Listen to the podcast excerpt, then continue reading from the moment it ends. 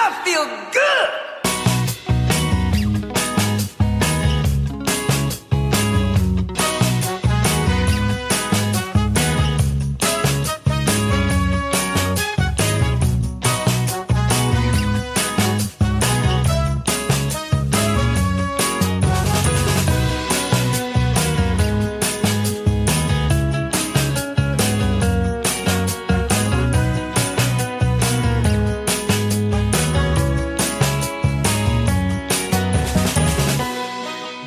Tous et bonjour à toutes, je suis Yann et je suis ravi de vous retrouver pour ce tout nouveau numéro de l'émission qui vous veut du bien? Ça s'appelle Bulle de Bonheur. Alors à chaque émission, il y a trois personnes, trois chroniqueurs sur les douze que constitue l'équipe et ils vous proposent chacun leur rubrique en rapport avec leur spécialité autour du bien-être et de la vie quotidienne. Ils ont même la chance d'interagir avec les chroniques des deux autres, mais alors quels sont les thèmes d'aujourd'hui?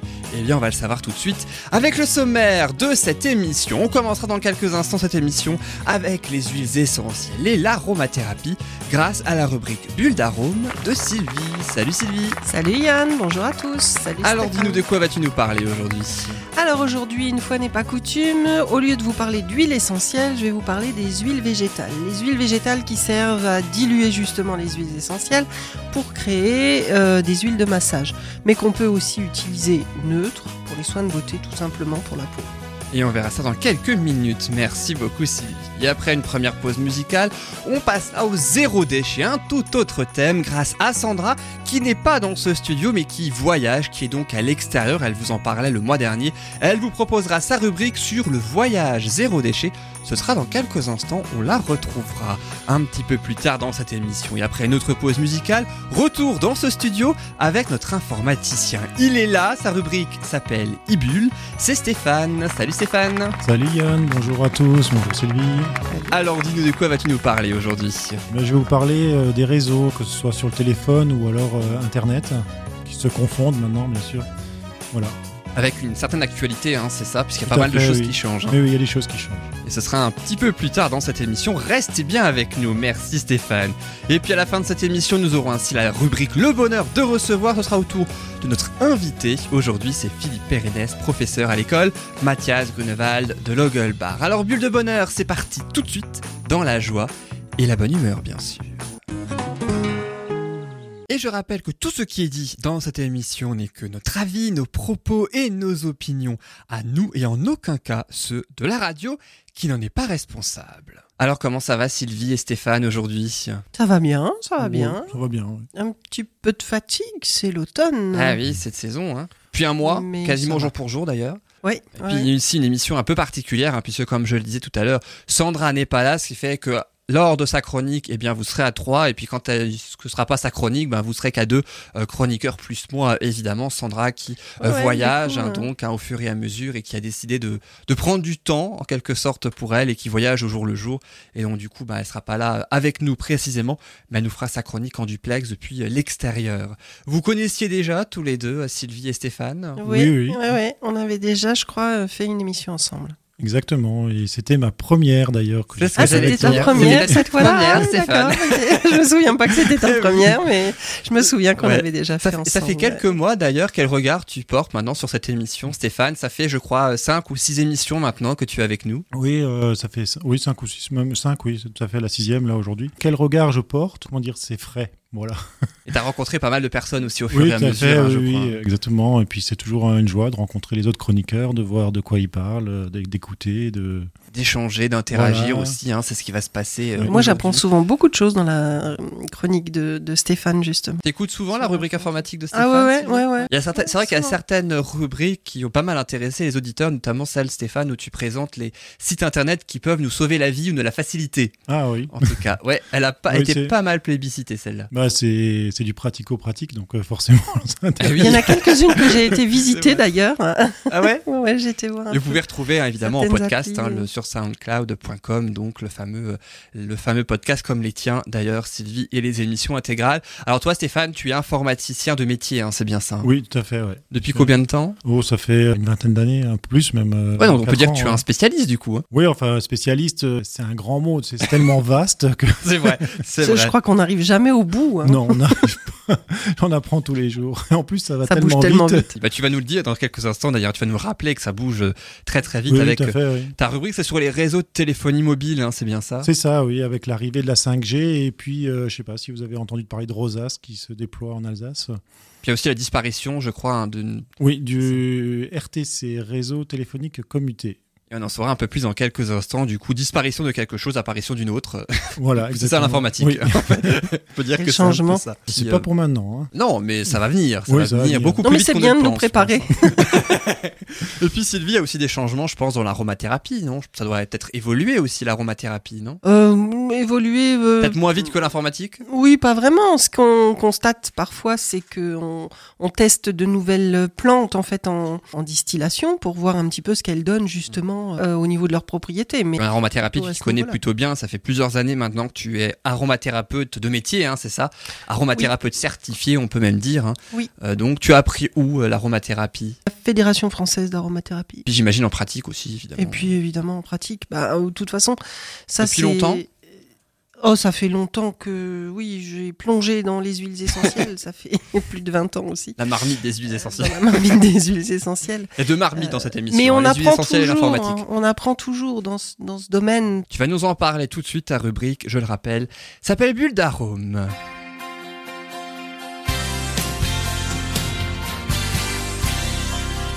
Alors, je pense qu'on peut euh, expliquer dans un premier temps ce qu'est une huile végétale pour les euh, auditeurs qui ne seraient pas connaisseurs, Sylvie. Alors, une huile essentielle, on va, on va commencer par l'huile essentielle pour faire le pendant avec l'huile végétale et pour que vous compreniez bien que ça n'a pas la même euh, utilité, on va dire. Une huile essentielle, c'est la distillation d'une plante, de ses feuilles, de ses rameaux, de son écorce aussi parfois d'ailleurs, puisque la cannelle par exemple, c'est euh, la distillation de l'écorce de cannelle, alors que les huiles végétales, ben, c'est ce que vous utilisez en cuisine tous les jours, c'est un oléagineux qui a été euh, euh, pressé en fait, pour récupérer l'huile, tout simplement. hein. donc, il existe des huiles végétales euh, différentes sortes, l'amande douce, l'avocat, euh, mais aussi l'olive, le tournesol, le chanvre. euh, enfin, il, il en existe euh, énormément, et elles n'ont pas toutes les mêmes propriétés euh, pour la peau, en fait.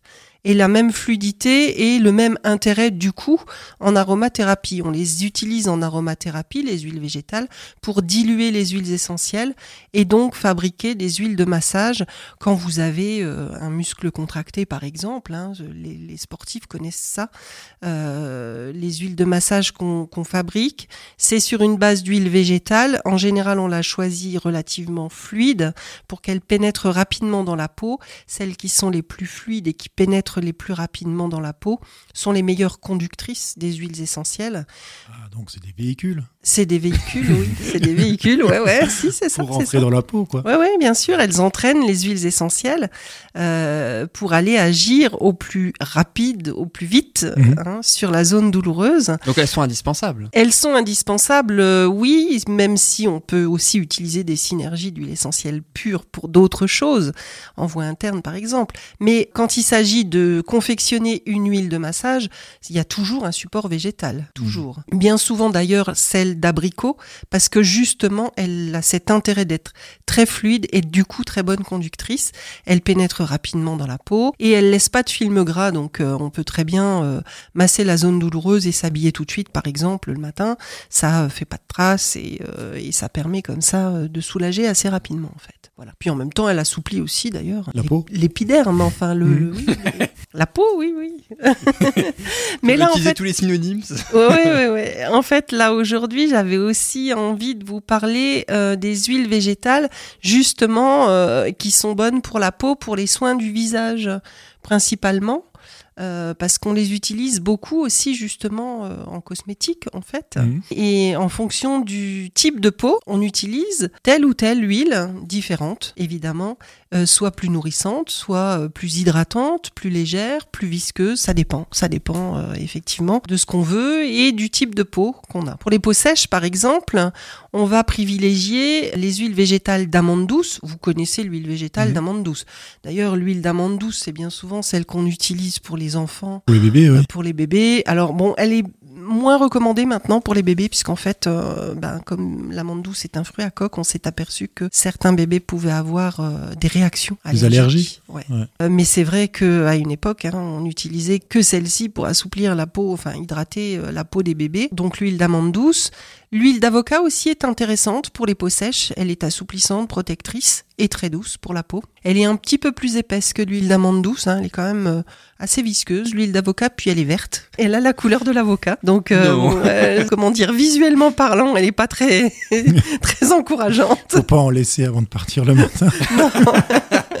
Celle-ci, euh, il faut plutôt l'utiliser le soir que le matin avant d'aller travailler parce qu'elle est vraiment quand même assez épaisse. Mais par contre, elle protège vraiment bien la peau en profondeur et fortifie vraiment contre les agressions extérieures, hein, le soleil, le vent, le froid, etc. Et elle a un effet aussi cicatrisant et calmant. Elle aide à la cicatrisation. Une autre aussi qui est recommandée pour les peaux sèches, c'est l'huile de germe de blé. Ça, les dames la connaissent souvent parce que, euh, effectivement, pour les peaux très sèches, voire très sèches, euh, l'huile de germe de blé est quand même assez euh, intéressante. Elle est nourrissante. Là, on parle plus d'hydratante, mais vraiment de nourrissante. Elle est assez riche. Et c'est vrai que quand on la, quand on l'applique sur la peau, en général, euh, on constate quand même la souplesse de la peau pendant quasiment deux jours, quoi, en fait. Elle est vraiment très très intéressante pour ça, pour les peaux. Efficace, quoi. Ouais, elle est vraiment très très efficace. Ouais. Elle raffermit les tissus aussi et donc lutte contre la perte d'élasticité, ce qui est quand même sympa aussi. Euh, vous pouvez très bien, euh, mesdames qui nous écoutez, euh, vous fabriquer un petit élixir justement de jour et de nuit nourrissant pour si vous avez la peau sèche, en mélangeant 10 ml de chacune des trois que j'ai citées, amande douce, avocat et germe de blé. Et avec ça, vous avez un élixir tout simplement, hein, c'est que de l'huile végétale neutre en plus, donc vous risquez vraiment rien en fait, il n'y a aucun additif, mais rien Enfin, moi, je dis ça, oui, mais je suis pas une femme. mais tu peux quand même l'utiliser. J'ai dit les dames parce que bien souvent c'est quand même plutôt les dames, mais les messieurs aussi hein, euh, Tu- ont le droit de l'utiliser si. Ouais. euh, Tu connais les huiles essentielles et les huiles végétales, Stéphane, un peu Oui, ou oui, euh, je connais les huiles végétales parce que bon, bah, j'en utilise hein, pour euh, la consommation, euh, Oui, bien sûr, je pour manger, quoi. Mais euh, c'est vrai que quand, bon, je, hum, voilà, on les utilise aussi pour, euh, pour avec les huiles essentielles. Et là, c'est Mhm. plutôt ma femme qui est spécialiste là-dedans, quoi. Donc, je, Qui fait les je suis comme mélanges. Colombo, quoi. C'est ma femme, C'est ta femme qui fait les mélanges. voilà, qui sait ce qu'il faut prendre, qu'il faut avoir pour tel et tel cas. Et t'as une huile essentielle que, que ta femme te donne plus que d'autres? Ah oui, moi j'en ai une que j'aime bien, c'est le titri. Ah, oui, une classique, je crois. Ouais, c'est une classique. Ah bah ça c'est celle qu'il faut avoir dans sa trousse, c'est Ah oui. l'incontournable. Voilà. Chronique que tu as faite hein, d'ailleurs, et puis je crois qu'elle figure dans ta top 10, c'est ça Ouais, ton oui, top bien 10? sûr, bien sûr. L'essentiel riz, bah, à s'il faut en avoir qu'une, c'est celle-ci, ou presque, parce Ouais. que. Elle fait tout, hein, c'est ça? Bah oui, oui, elle est antibactérienne, antiparasite, enfin. Les, les maux de gorge s'envolent. Ah oui, complètement. Ah bah oui, oui, bien sûr. Enfin, je Surtout l'ai en cette constaté en tout cas. Ouais, ouais. Alors pour les peaux mixtes et grasses, maintenant, celle qu'on va privilégier en huile végétale, c'est l'huile de jojoba qui est équilibrante et qui régule les sécrétions de sébum. Donc elle va nourrir ou hydrater plutôt plutôt que nourrir, mais hydrater une peau mixte et elle va par contre réguler l'excès de sébum sur les peaux grasses. Elle a cet intérêt-là. C'est pour ça que souvent c'est celle-ci qu'on conseille, hein, l'huile de jojoba. Elle est connue, je crois, celle-là aussi. Oui, oui, elle est, elle est assez connue en, Mm. en cosmétique, on en entend souvent parler. Enfin, jojoba, je connaissais, mais alors de l'huile. euh, Enfin, j'ai déjà entendu le mot jojoba, quoi, Ouais. mais que qu'on puisse faire de l'huile avec. euh, Si, si, il Mm. existe de l'huile de jojoba et elle est assez. euh, Mm. C'est vrai que les dames souvent l'utilisent beaucoup, l'huile de jojoba, parce que justement, elle a cette euh, double intérêt euh, de pouvoir être utilisée aussi bien sur une peau mixte que sur une peau grasse. Donc, euh, vraiment. double usage. Ouais, double usage. Et puis elle est aussi très pénétrante, très fluide et très pénétrante. Donc euh, souvent on sait ce qu'on recherche, hein. on, ch- on cherche des huiles qui sont fluides et pénétrantes parce que l'effet euh, grassouillet sur la peau, euh, c'est toujours un peu désagréable. Ouais. On cherche souvent quand même plutôt des huiles euh, qui laissent pas de film gras.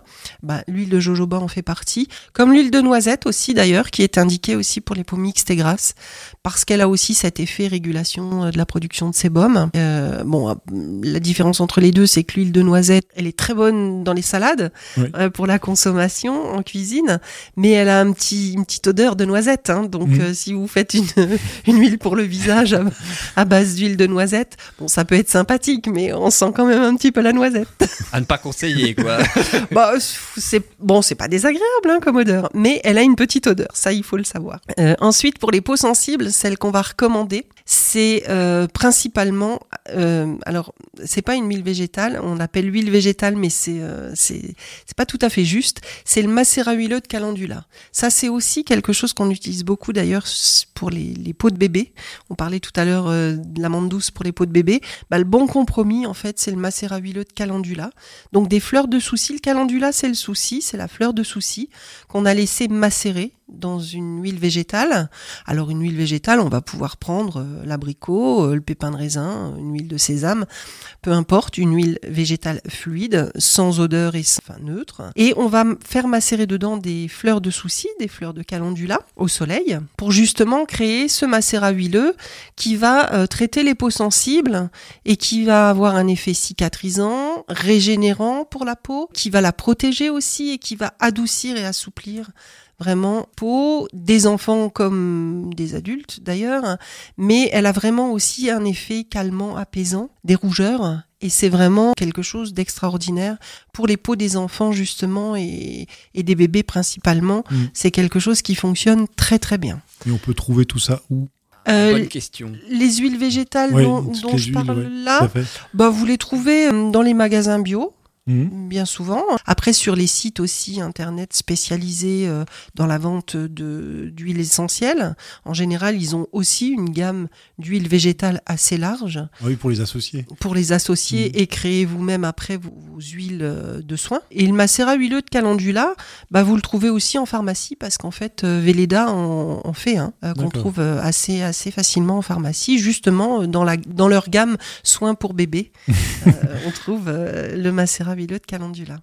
Il y en a qui sont bio, d'autres qui ne le sont pas. Ou... Ah bah oui, bien sûr. hein, On ça, trouve un peu de euh, tout, hein, bah, c'est ça, euh. Oui, oui, oui, comme pour tout. Donc ben voilà, il faut être vigilant, hein, il faut bien lire les étiquettes, faut regarder. euh. Mais dans les magasins bio, vous trouvez assez euh, facilement ce macérat huileux. Il est vraiment très très intéressant pour les peaux à rougeur et les peaux qui sont pl- plutôt réactives, les Mm. peaux sensibles quoi, tout simplement. hein. Après une huile végétale aussi qui est très intéressante pour ses propriétés anti-âge cette fois-ci, c'est l'huile végétale de rose musquée. Elle est aussi cicatrisante et elle protège de la déshydratation.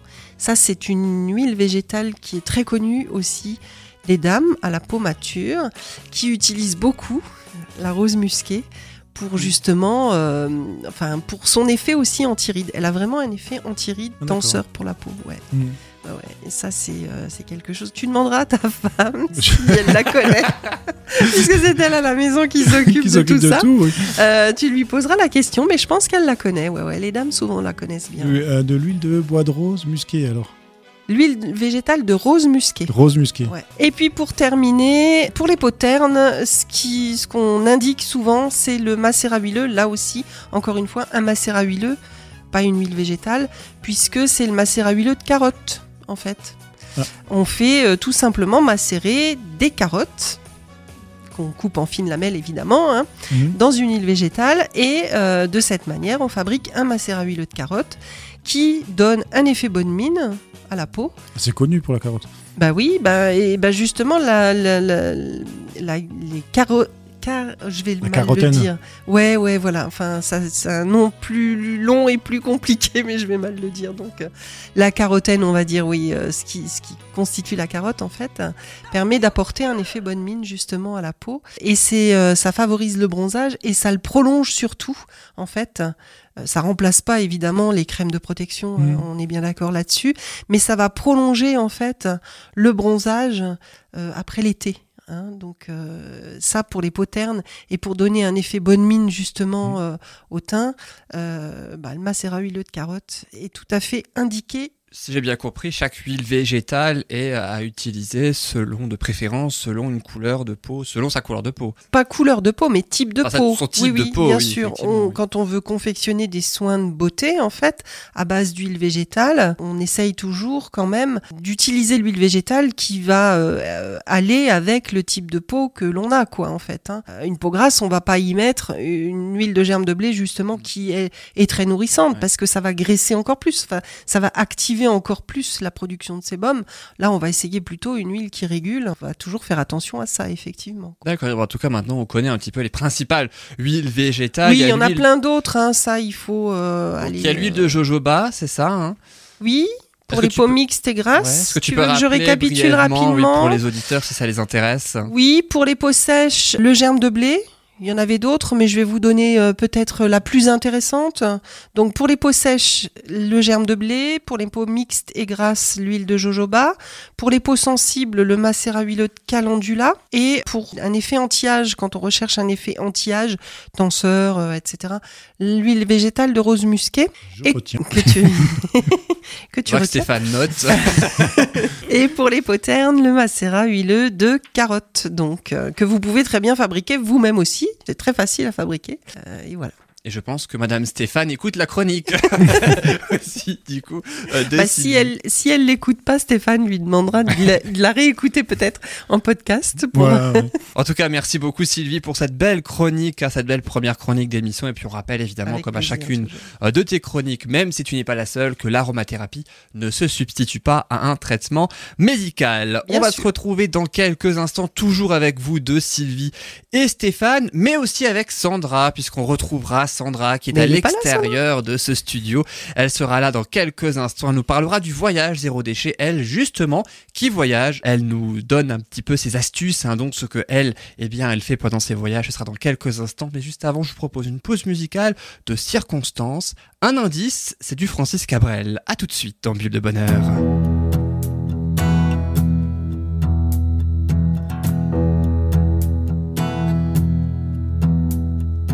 Le vent fera craquer les branches, la brume viendra dans sa robe blanche. Il y aura des feuilles partout couchées sur les cailloux. Octobre tiendra sa revanche. Le soleil sortira à peine, nos corps se cacheront sous des bouts de laine. Perdu dans tes foulards, tu croiseras le soir octobre endormi aux fontaines. Il y aura certainement sur les tables en fer blanc quelques vases vides et qui traînent. Et des nuages pris aux antennes. Je t'offrirai des fleurs et des nappes en couleur pour ne pas qu'octobre nous prenne.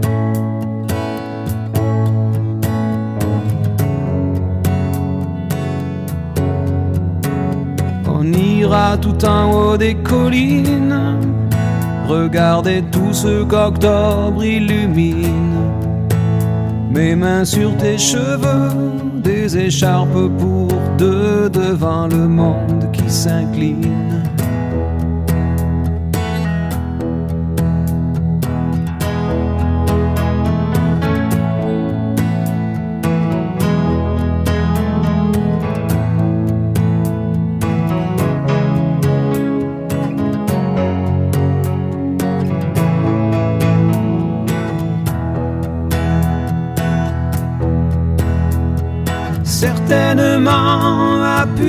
Sur des bancs, il y aura quelques hommes qui se souviennent.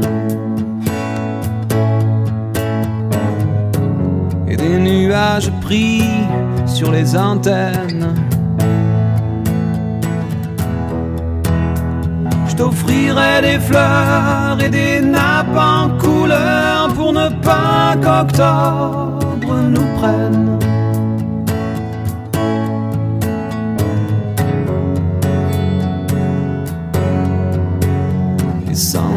On verra apparaître quelques dessins sur la baie des fenêtres. Vous, vous jouerez dehors comme les enfants du Nord. Octobre restera peut-être.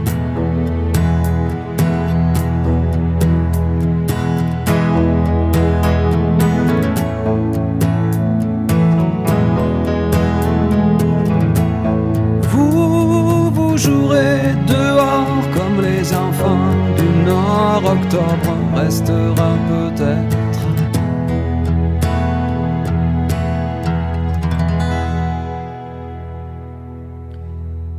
C'était la chanson Octobre de Francis Cabrel. Ça tombe bien, on est au mois d'octobre, donc euh, j'ai presque envie de dire, c'est de circonstance. hein. Elle est magnifique cette chanson, je l'adore. Tu l'aimes bien euh, Ah, si-. Tu la connaissais toi Stéphane Non, pas du tout. Non, bah elle, je crois qu'elle date de 1994, si ma mémoire est bonne, à vérifier, mais je crois qu'elle a 25 ans. Voilà, c'est dit. Oui, ça doit être ça, parce que oui, oui, elle est pas toute récente. hein. Il me semble, en tout cas, elle est toujours aussi belle, euh, Mm. même quand les années passent. Alors, dans quelques instants, ce sera à ton tour, hein, Stéphane, donc, de proposer la rubrique e autour de l'informatique. Tu nous parlera des réseaux de téléphonie mobile, si je résume bien, avec la Oui. disparition de certaines choses, l'apparition d'autres, hein, c'est ça? C'est ça, exactement. oui. La disparition L'évolution. progressive. Et évidemment, ce sera pas tout de suite, même si ça viendra vite, hein, quand Faut même. pas inquiéter. Pas très alarmiste tout de suite, pas encore. voilà, non, il n'y a pas besoin. Il a pas besoin. C'est ça. Pas encore. Mais toi, mais tu fais bien de le dire, cela dit. Mais là, dans- dans un instant, là maintenant, tout de suite même, je vous propose la rubrique de Sandra. On va parler zéro déchet, juste avant l'informatique. La rubrique de Sandra s'appelle Le bonheur avec moins de déchets.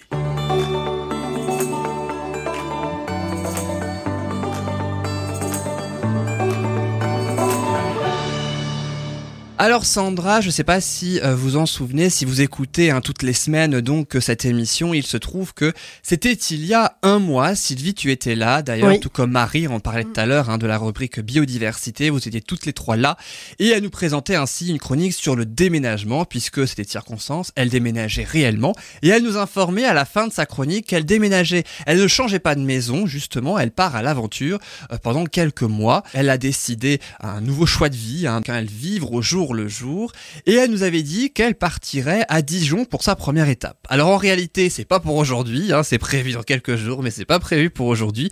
Elle est pas très loin de l'Alsace, mais elle a quand même tenu à nous proposer une rubrique comme une fois par mois, à la fin de chaque mois, donc elle nous proposera une rubrique zéro déchet depuis là où elle est. Elle nous dira ainsi ce qu'elle elle fait zéro déchet selon un thème précis et par rapport aussi ben, à ce qu'elle verra. Et puis elle nous parlera aussi ben, de son voyage, bien sûr, une sorte de carnet de route zéro déchet. On peut l'appeler ça comme ça. Elle va vous parler du voyage zéro déchet. Et puis euh, juste une petite précision avant de proposer la toute première partie. Et puis on reviendra ensuite quelques minutes hein, pour euh, commenter euh, ce qu'elle ce va nous dire. L'enregistrement s'est donc fait à l'extérieur. Qui dit enregistrement à l'extérieur, Stéphane et Sylvie, eh bien dit, il y a le contenu autour. On va entendre un Des petit petits peu bruits, voilà, c'est des ça. petits bruits autour. C'est Alors, vivant. Bah, Bah c'est oui, ça, ça c'est va vivant. donner tu, parles, tu parles de vivant, il y a justement du vent La fraîcheur. qu'on entendra. D'accord. la fraîcheur. Alors bon, très peu, mais on entend très bien Sandra, hein, rassurez-vous. Et puis il se trouve que là où elle était, voilà, c'est un petit peu le hasard de la chose. hein, il y avait pas très loin des travaux. Donc, D'accord. du coup, voilà. Donc on entendra Donc, aussi on des marteaux piqueurs. Travaux aussi. Là aussi, alors rassurez-vous, on, en- on l'entend très bien, Sandra. Elle a tenu à nous dire un petit mot. Je vous propose d'écouter la première partie autour de la valise zéro déchet pendant un petit peu plus de 4 minutes. On reviendra ensuite pour débriefer rapidement tout ça. Voici donc Sandra qui est, euh, elle va nous dire où d'ailleurs pour nous parler de la valise zéro déchet. Sandra, c'est à toi. Bonjour à tous, c'est Sandra euh, pour euh, mon thème sur le zéro déchet. Toujours sur la route, je vais essayer mon premier enregistrement. Je suis pas trop loin, je suis encore en Alsace. Suite à mon dernier enregistrement sur le déménagement zéro déchet, je vais vous parler du voyage zéro déchet. Donc euh, moi j'y suis en plein dedans, donc euh, ça, ça me parle beaucoup. Alors comment faire? Comment faire euh, le voyage zéro déchet?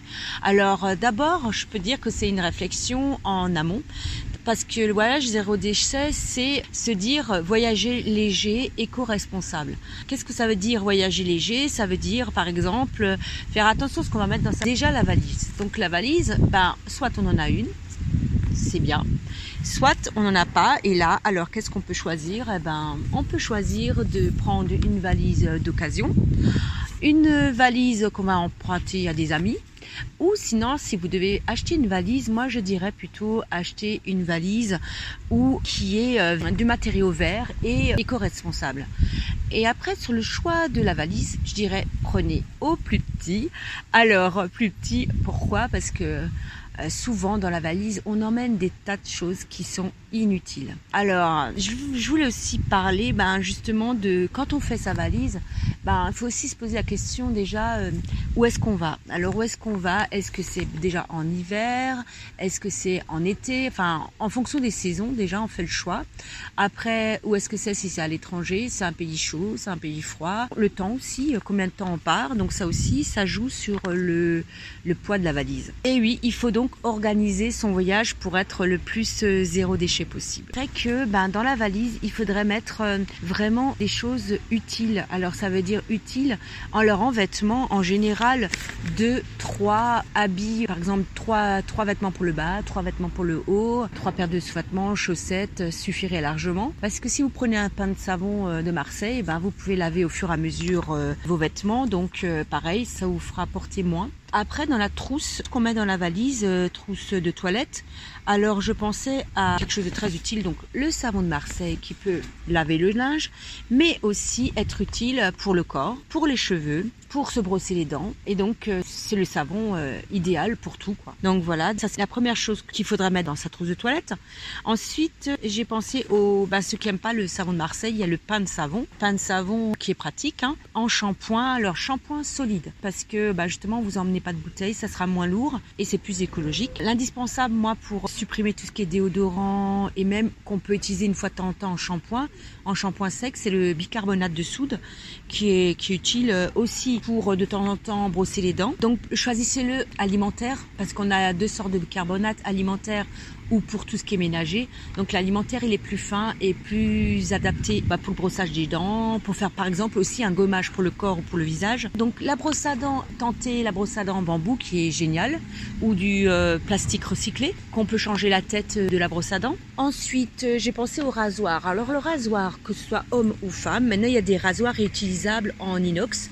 Donc ça c'est très pratique. Et donc pour euh, l'homme l'astuce pour se raser. Alors le savon de Marseille qui est très très bien pour se Et après, en après-rasage, alors dans la trousse de toilette, que ce soit pour homme ou femme, eh ben, c'est l'aloe vera. Pour, euh, déjà pour l'homme, pour l'après-rasage, c'est idéal. Ça calme le, le feu du rasoir. C'est tout aussi bien pour les femmes quand elles se rasent, hein, donc ça calme aussi. Donc ça c'est très idéal. Et l'aloe vera, ce qui est bien, c'est que l'aloe vera, on peut utiliser pour hydrater, on peut l'utiliser pour euh, ben, les coups de soleil et aussi pour une coupure c'est très efficace, ça cicatrise assez vite avec l'aloe vera. J'ai pensé aussi à mettre dans la trousse de toilette l'auriculi, donc ça remplace tout ce qui est coton-tige. Donc ça c'est quelque chose qu'on peut acheter en pharmacie ou dans les magasins bio. Donc euh, c'est très efficace et réutilisable. C'est petit, ça prend pas de place. Ensuite, j'ai pensé pour euh, l'homme comme pour la femme, pour se nettoyer le visage, les lingettes lavables qu'on peut réutiliser aussi euh, très très longtemps. Pour euh, hydrater la peau, alors euh, soit, enfin c'est des huiles végétales, l'huile de coco, l'huile de jojoba, l'huile euh, de sésame, l'huile d'argan. Ça, je dirais à chacun de voir en fonction de son type de peau. Donc euh, voilà, dans la trousse de toilette, je pense que j'ai à peu près pensé à tout. Et voilà pour cette première partie, Sylvie et, et Stéphane. Alors, qu'est-ce que vous avez pensé de la première partie de la rubrique de Sandra? Bah, on a bien ri pour la fin parce qu'en fait, elle ouais. parle des huiles végétales et, et on est, on s'est pas, pas concerté, prévu, non hein. Bah non. Bah non. enfin, Parce qu'elle a pré-enregistré, forcément, elle a Quelle pré-enregistré. l'émission. transition Voilà. En plus, c'est les mêmes. Oui, en plus elle a cité les mêmes. hein. C'est vrai qu'elle aurait pu en donner d'autres. Et puis, en fait. Non, elle a non, parlé a de l'huile de coco. Moi, c'est vrai que je l'ai pas cité l'huile de coco, mais effectivement, l'huile de coco est très bonne aussi. Et par rapport à ce qu'elle met dans sa valise en zéro déchet, est-ce que vous, vous faites pareil ou pas? Il y a certaines choses où vous dites, tiens, ça, ça pourrait peut-être être intéressant. Ah, moi, j'ai appris à voyager léger. hein. Plus jeune, j'emmenais toute ma maison dans ma valise. Maintenant, euh, je voyage. t'emmènes juste ta caravane, maintenant. Non, non, non, non. Maintenant, je voyage vraiment aussi. euh, oui, zéro déchet, beaucoup plus light. Shampoing solide, effectivement. Les déos, ben, je fabrique mon Il y a déo pas mal de choses poudre, que Sandra euh, cite et que tu utilises. Ouais, ouais, ouais. Et toi, Stéphane Euh, moi, je suis encore classique. Un petit peu moins, Ouais, ouais. un peu moins. Moi aussi, je te Mais rassure. bon, euh, je veux dire, nous, on se déplace à nombreux, donc c'est un peu compliqué. Il y a quand même, euh, on a quand même euh, six enfants, quoi. Donc, euh, Ouais, effectivement, Voilà. c'est différent. Ah oui, oui, là, tu peux difficilement faire léger, quoi. Voilà, c'est ça. Voilà. Oui, Ouais. Ne serait-ce que pour les vêtements aussi. hein. Bah oui, du coup, il faut les jeux, il faut. Enfin bon, maintenant ils sont grands, alors ça va, il y en a moins, mais. Ouais, ouais, ouais. Ça prend moins de place. tu Voilà. sais. Non, mais après, par contre, pour les soins de toilette, le savon, c'est quand même. euh, ça prend moins de place que les gels douche, quoi. Oui. Après, oui, C'est- une habitude à, pr- à prendre, Ouais, c'est ce que dit Sandra hein, aussi. Oui, c'est peut-être plus pratique, oui, pour. euh, effectivement, c'est- ça prend moins de place et c'est utilisable pour tout. En fait, moi, j'ai- pris pour habitude de- d'utiliser le savon quand j'ai déménagé et que j'ai habité au troisième étage sans ascenseur. Oui, bah, Bah, c'est une il y avait moins de courses à monter, en fait. C'était moins lourd. Ouais. Là, on essaye d'optimiser un peu et. Bon, après, c'est autre chose, parce que là, c'est justement pour monter les étages, que là, c'est vraiment pour le voyage. Oui, oui, hein, non, mais bien de ce que sûr. Sandra parle, et je vous propose la seconde partie, euh, d'ailleurs, de la rubrique donc de Sandra. Alors là, autant c'était sur la valise, qu'est-ce qu'on met euh, donc dans la valise. Là, je vous propose le voyage en général, le voyage en général de Sandra. On écoute la seconde partie. J'ai pensé aussi, pendant le voyage, vous campez, pensez alors aux assiettes et couverts euh, en inox ou en bois ou plastique recyclable. C'est quelque chose donc euh, qui prend pas de place et qui est léger en général. Donc pensez à ceci. Ça fera moins de déchets aussi euh, pour la planète. Pour ceux qui aiment bien, par exemple en vacances, prendre de- des cocktails, des choses comme ça, pensez à la paille en inox. Vous ferez un petit geste aussi pour la planète. Pour l'eau, alors l'eau, pensez à la gourde. La gourde qui est très utile en inox. Alors vous allez me dire, dans certains pays, l'eau est pas forcément potable, donc euh, faites attention à ça aussi. Alors en amont, vous pouvez acheter, alors il y a des filtres qui sont euh, utiles pour euh, filtrer l'eau, donc vous en avez différentes sortes, donc à vous de voir et de vous renseigner lequel serait le plus adapté euh, pour vous, pour votre voyage. Mais après, euh, si vous êtes quelque part, euh, le minimum c'est de faire bouillir votre eau. Donc euh, ça, déjà pour euh, que l'eau soit potable, faites bouillir. Donc voilà. Ensuite, alors, quand vous voyagez, pensez aussi en amont à vous demander qu'est-ce qui va être le moins impactant écologiquement. Donc ça veut dire qu'il faut prévoir et organiser le voyage Euh, au sujet du transport. Qu'est-ce que vous prenez? Si vous prenez le train, l'avion, la voiture ou le covoiturage. Donc c'est sûr que des fois, ben, on est obligé de prendre l'avion. Donc euh, l'avion, ben, pensez à vos billets d'avion, de ne pas forcément les imprimer, mais, de les mettre euh, sur votre sma- smartphone. Ce sera déjà du papier en moins. De prévoir aussi bon, le covoiturage, si vous pouvez le faire, c'est le top, hein, bien sûr. Euh, Ça vous permet aussi de faire des rencontres, de pouvoir discuter avec des personnes. Ça pourrait être intéressant aussi à faire. Ah oui, j'ai pas pensé à ça pour vous en parler tout à l'heure, mais une chose aussi très intéressante quand vous voyagez, c'est de toujours avoir un tote bag sur vous. Tote bag, c'est les sacs en euh, qui euh, vous permet quand vous faites les courses, ben, d'en avoir toujours un sur vous. Un contenant aussi, contenant en verre ou en inox pour pouvoir mettre euh, votre vrac. Des petits sacs à vrac aussi. Alors justement pour le vrac. Alors j'ai pensé, j'ai regardé un petit peu, j'ai fait des petites recherches. Alors il y a des sites ou des applications qui sont intéressantes où on vous dit où est-ce qu'il y a des magasins en vrac. Donc à vous aussi de faire votre petite recherche. Mais en tout cas, il y a des applications pour cela. Donc comme ça, vous avez toujours euh, du vrac à proximité. Alors il y a aussi des blogs sur euh, Facebook, des groupes qui parlent aussi du zéro déchet et qui vous permet justement sur votre voyage eh ben, de vous dire bah tiens je pourrais améliorer mon zéro déchet. Donc préparez bien en amont, ce sera génial. J'ai pensé aussi à vous, un- une petite astuce aussi pour les femmes. Alors les femmes, on se, pose toujours la question en zéro déchet pour le voyage. Eh ben euh, le truc un petit peu comment dire embêtant, bah, c'est pour les menstruations.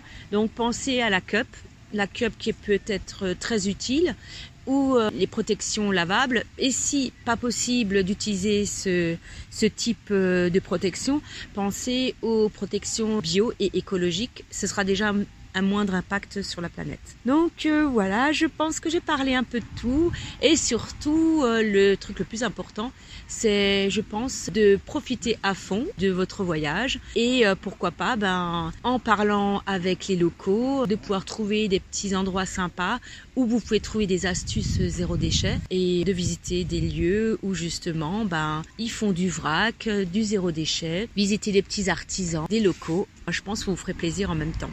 Donc voilà mon petit euh, astuce euh, pour le voyage. Profitez bien. Moi, je continue ma route. Peut-être que sur la route, je trouverai encore des astuces euh, pour faire mieux, moins de déchets. Mais je pense que je suis déjà pas mal. Donc à voir. Ben, je suis contente d'avoir passé ce petit moment avec vous. Je vous souhaite un beau petit mois et je vous dis à très vite. J'espère que cet enregistrement sera correct. Et puis à bientôt. Bisous, bisous à tous.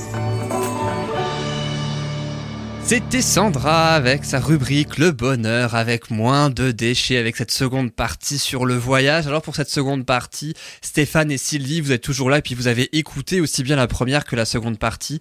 Alors qu'est-ce que euh, là aussi vous faites un petit peu comme elle pour le voyage ou pas du tout? Alors là, moi, ça m'a fait penser à une carte postale, tu vois, sans papier. Donc c'est bien. Oui parce qu'elle parle du billet aussi. hein. Oui, le- Et, alors euh, le billet, euh, j'ai déjà eu de mauvaises aventures avec le billet. Alors pourtant, moi, je suis technophile, mais euh, Et je répète, t'es dans l'informatique. hein. Mais Voilà, après, c'est parce qu'on est dans l'informatique forcément qu'on Bah est oui, obligé Ouais, que tout soit électronique hein, aussi. hein. Si t'as eu Voilà. des mauvaises expériences. bah, je me suis retrouvé une fois avec un achat euh, sur le bon coin. Donc on s'est retrouvé euh, le soir, 18h, la nuit, euh, plus de réseau téléphonique, plus rien. Donc euh, plus moyen de contacter la personne. euh, on savait plus où était l'adresse. Enfin bref. Ah oui, en effet.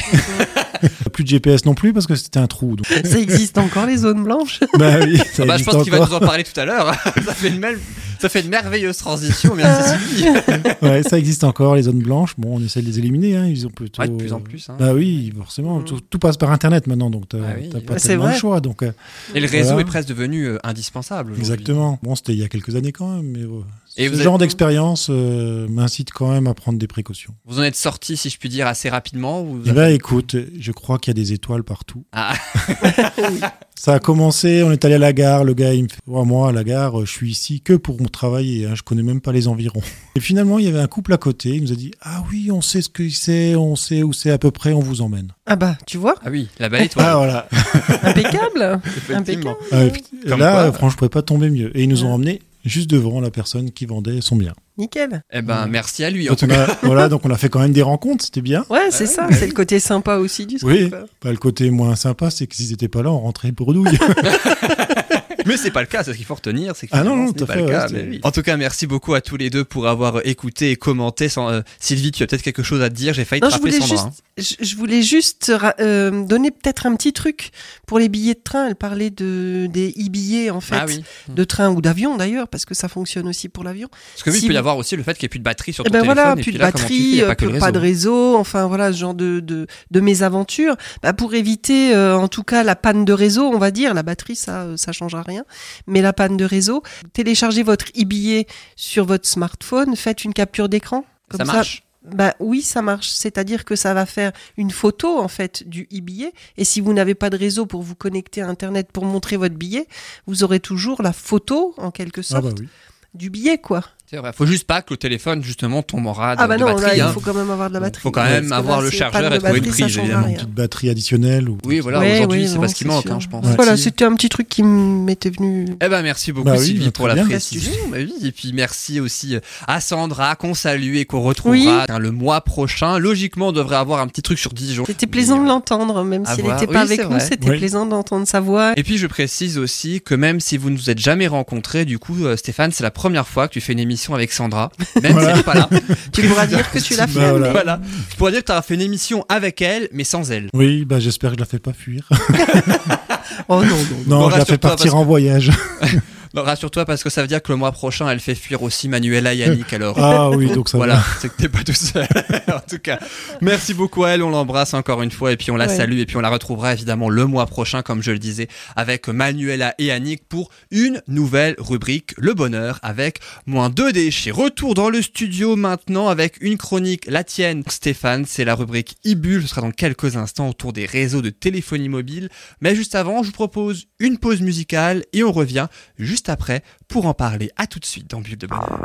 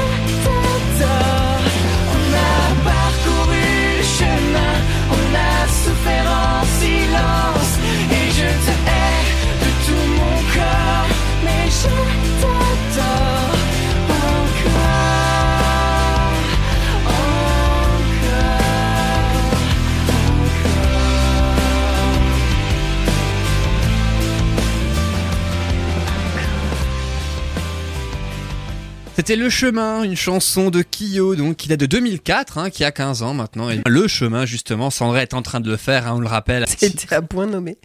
C'est ça. Après octobre, alors qu'on est en octobre, Le Chemin euh, pour Sandra, on verra la prochaine. On essaiera de trouver un lien avec la prochaine musique, même si elle est en anglais, je vous le dis tout de suite. Alors, tiens, l'anglais aussi, ça peut faire une certaine transition, parce que Stéphane, dans l'informatique, il y a beaucoup de mots en anglais aussi. Ah bah oui, alors là, il va y en avoir. hein.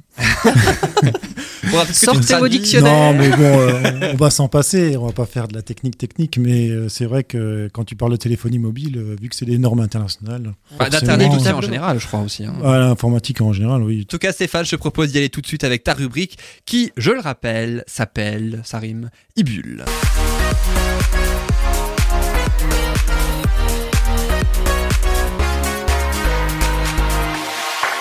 Alors vas-y, explique-nous les réseaux de téléphonie mobile et aussi les connexions, la connexion Internet dans la maison. hein, c'est bien ça, il y a des choses qui disparaissent, d'autres qui arrivent, hein, c'est ça, euh, comme on le disait tout à l'heure. Exactement. Donc, euh, je vais vous parler d'abord de tout ce qui est téléphonie mobile, donc du réseau euh, pour le mobile, et ensuite on va parler du fixe. Sachant que pour le fixe, il y a une échéance, mais pour 2023, donc on a le temps. Ah oui, c'est pas demain, c'est C'est pas demain. Et en plus, c'est prévu, donc des fois. Oui, euh, voilà, il y a toujours du retard. voilà. on a, on a Mais quatre bon. ans d'émission à faire encore avant d'en parler. Quoi. Oui, on en reparlera. Oui, oui, tout à fait. Mais le problème, euh, c'est qu'il y a toujours euh, des gens qui en profitent. Voilà, donc je vais vous parler de la 5G qui arrive. Euh, on ah est déjà à la 5G. Et donc, euh, tu sais fais... quoi elle date, la 1G Je ne sais pas si elle existe, mais la 1G ou la 1G. Alors, euh, la... je sais pas de quand elle date parce que j'ai pas cherché exactement. Par contre, je peux vous euh, dire ce que c'est. Je ne sais pas si vous vous souvenez, il y avait des gens qui avaient des boîtes à chaussures et qui se trimballaient avec une grosse boîte à chaussures et un téléphone et un fil. Oui. Non, ça, enfin, je sais pas. Les plus jeunes, ils connaissent pas, mais c'était les, les Radiocom 2000. Ouais, ouais, ouais, si, si, oui, oui, si, si, je me rappelle. Ouais, ouais, c'est vrai. Donc ça, c'est le 1G, ça. Ah, ça, c'était la 1G. Voilà, on appelle ça la 1G j'ai okay, c'était ça, quoi. Donc après, à un moment donné, on avait aussi avant, parce que là ils en parlent pas, mais le bebop qui était au Strasbourg a mm-hmm. été euh, précurseur euh, de la, technologie bebop où il y avait des petites bornes dans la rue et puis on pouvait téléphoner comme un DECT finalement, le téléphone sans fil qu'on a à la maison. Mm-hmm. Mais alors, je vous explique pas les factures astronomiques. ça va, Sylvie va bien. Et ensuite est venu le GSM, donc on appelle ça la 2G. Et là, on a pu mettre du texte avec les SMS. Ah, c'est Ah oui pratique ça. Voilà. Donc euh, c'est pas tout jeune les SMS. Vous pouvez transmettre à 9 kilobits. Donc autant dire que c'est très bas. Ah ouais? Voilà. Pas bien compte, mais. Bah 9 kilobits, comment expliquer ça? Un caractère est codé sur 8 bits. Mhm. Donc, un caractère c'est 8 bits et un Mhm. kilobit c'est 1024 euh, caractères. D'accord. Enfin, pas 1024 C'est- caractères, 1024 euh, faut diviser par 8 encore. Mhm. Voilà. Ensuite, on est passé sur du Edge, puis de la 3G. Donc ça, 3G, c'est plus récent quand même. Ouais, la 3G, ça date de Moi, ça- 5-6 ans, quelque chose comme ça. c'est de 99. Déjà La 3G 90 Ouais. 80 Non, attendez, je me dis des, des bêtises. Non, c'est pas, c'est mon tableau qui est pas juste. Alors. J'ai pas de date précise, mais pour la première, la, la création de la 1G, ce serait euh, probablement au début des années 80, d'après ce que j'ai trouvé. Oui, oui, c'est, possible. plausible, Ouais, hein, ouais, c'est fait, Ah bah oui, oui, ouais, cette valise qu'on Mais j'ai pas de date oui, précise, oui, euh, C'était dans les années Ouais. 80. Donc ensuite, euh, donc la 3G, elle, elle part à 1,9 mégabits dans les, dans les conditions idéales. Mhm. Donc euh, 1 méga, c'est 1024 kilobits. Euh, pour dire, quoi, Là, la- ça- commence à Ça booster. booste, ça booste. Ça commence à venir, quoi. J'aime Ensuite- les jeunes qui boostent. Ensuite, on est passé à la 3G 5 et la 4G aujourd'hui, elle est à 1 gigabit. Donc Ah 1 oui. gigabit, c'est 1024 mégabits. Ouais. Donc euh, chaque Ouais, fois, c'est ouais. des tranches de 1024. 1 Ouais. kilo, c'est 1024 en fait. Ouais, ouais. Puisque c'est des bases Ouais. de 2 hein, Oui. en Et informatique. gigabits, on peut dire que c'est beaucoup ou Ah oui, oui, là, Ouais, ça, ça tourne. ça représente un pulse. truc ça Ça pulse, ouais. Ça pulse. Bon, évidemment, c'est dans des conditions optimum, hein, parce que si plus vous éloignez des antennes, euh, Oui. moins, voilà, moins vous avez de réseau. D'ailleurs, sous les antennes aussi, souvent, il n'y a pas de réseau. Ah oui? Oui. Parce Ah que l'antenne, elle émet et ça fait comme une cloche. Ah Quand ouais, ça émet, ça émet en, en cône. Oui. Mhm. Donc, euh, si vous êtes juste en dessous, bah, vous Bah, n'avez oui, pas garni par le cône. C'est vrai que Voilà, ça paraît donc, euh, logique, mais on n'y pense pas forcément. Bah non, c'est Voilà. vrai. Oui. Là, on va passer à la 5G. Donc, la 5G, c'est 10 gigabits. Donc ça va aller encore plus vite. Voilà, encore plus vite. Alors pourquoi toute cette course à la vitesse? Eh bien parce que on a de plus en plus, on vit en mode connecté, tous. Ah bon? Et on va surtout connecter les objets pour savoir où Ah, ils sont, où on en est. euh, Oui. Si pour vous donner une idée, à la- ce réseau-là va permettre notamment de faire de l'intelligence artificielle, comme j'en ai déjà discuté une fois à une émission. Donc par rapport aux voitures, les voitures euh, sans chauffeur, les voitures euh, autonomes. Donc euh, les voitures autonomes, à un moment donné, elles ont besoin de savoir ce qui se passe dans leur environnement. Oui. Et donc au début, bon, ce sera pas pour tout de suite, mais quand on commencera avec les voitures où on conduira encore, on aura ce qu'on appelle la réalité augmentée. Et la réalité augmentée, ça, par exemple, vous arrivez dans un carrefour Mmh. et vous voyez pas ce qui se passe à côté. Et ben, vous pourrez avoir peut-être avoir une caméra d'une autre voiture qui va vous signaler qu'il y a un cycliste qui arrive. Parce que vous, vous le voyez pas, votre voiture ne peut pas le Ah oui. voir, mais la voiture qui vient en perpendiculaire l'aura vu. euh, Et donc, c'est ça le réseau des objets connectés.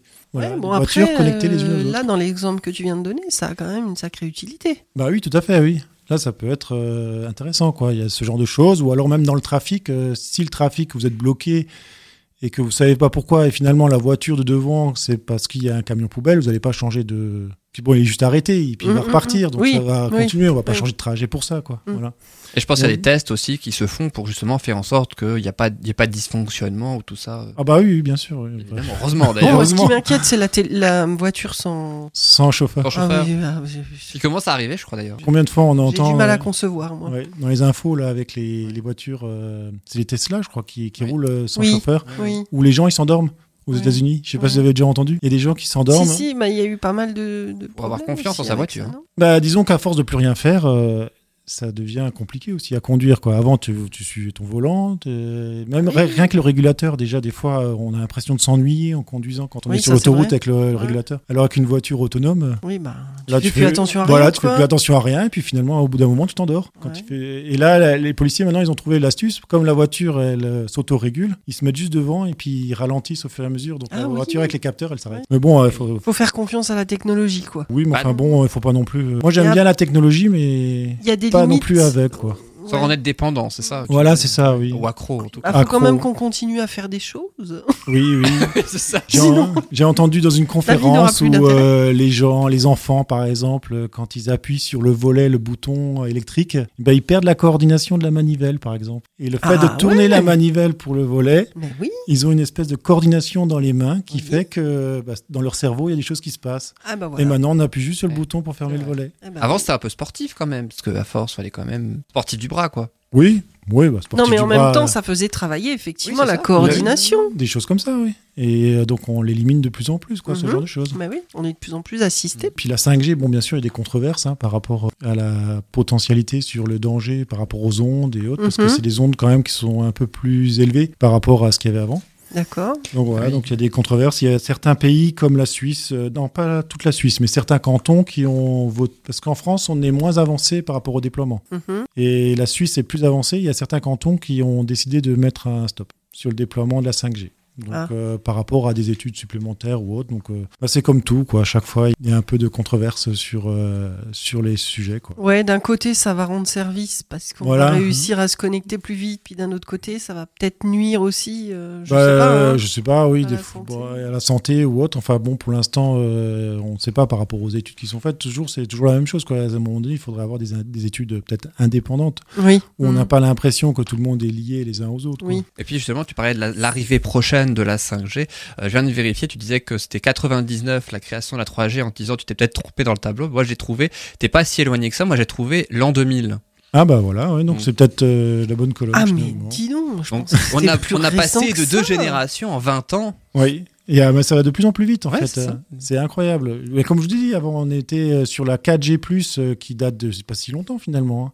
Hein. 1 gigabit et en 5G, on passe à 10. C'est énorme. Ouais, donc Bon, après, quand on toujours- voit aussi l'évolution des téléphones portables, où chaque année ou tous les deux ans, il y en a un nouveau qui sort encore plus performant, voilà, faut aussi que je pense le, les- le réseau euh, suive également. Bah oui, tout à fait, oui, parce que bon, bah, plus, plus c'est rapide, plus tu envoies de données, plus tu communiques, bah, plus le réseau, il faut qu'il suive. Bah oui. C'est bien ça le problème aussi des fois. Quoi. Et donc voilà, donc ça c'était pour la téléphonie mobile.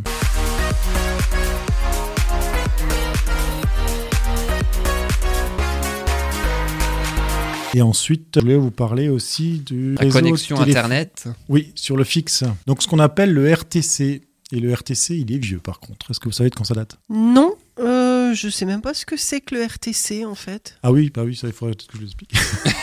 Oui, il a Donc donné la c'est le avant réseau téléphonique commuté. En fait, c'est ce qu'on avait le téléphone, euh, vous savez, avec les... enfin celui-là qu'on a habituellement aujourd'hui, quoi. Pas le téléphone qui est sur la box, qui était avant directement sur la prise. D'accord, oui. Parce oh, que le ah téléphone sur la box, c'est de l'IP. Oui, C'est pas la même chose, c'est de la voix sur le réseau Internet. d'accord, oui. Voilà. oui. Donc euh, ce vieux téléphone, bah, il date, euh, comment dire, c'était du 19e siècle. Et c'est Alexander Graham Bell qui l'a inventé. Ah oui, oui, ça, Voilà. ouais, Ah oui, en effet, Il est né en qui était 1847 en Écosse et il est mort au Canada en 1922. Voilà. Ok. Ah, c'était un Écossais? Oui, un Écossais qui a été naturalisé américain en 1842. Pourquoi tu aimes les Écossais si tu...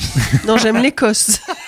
J'aime Ah, Il nous a fait ce regard. Je connais pas d'Écossais particulièrement, mais j'aime beaucoup l'Écosse. Donc on avait ce réseau euh, pendant des années et des années, quoi, finalement. Ce réseau-là, euh, je sais pas si vous vous souvenez, on avait les modems pour aller sur Internet à l'époque, ça faisait Oui. du dong dong dong dong dong, mais oui. ça faisait du bruit, là, et on était à 56 kilobits, euh, les gens, ils deviendraient fous aujourd'hui.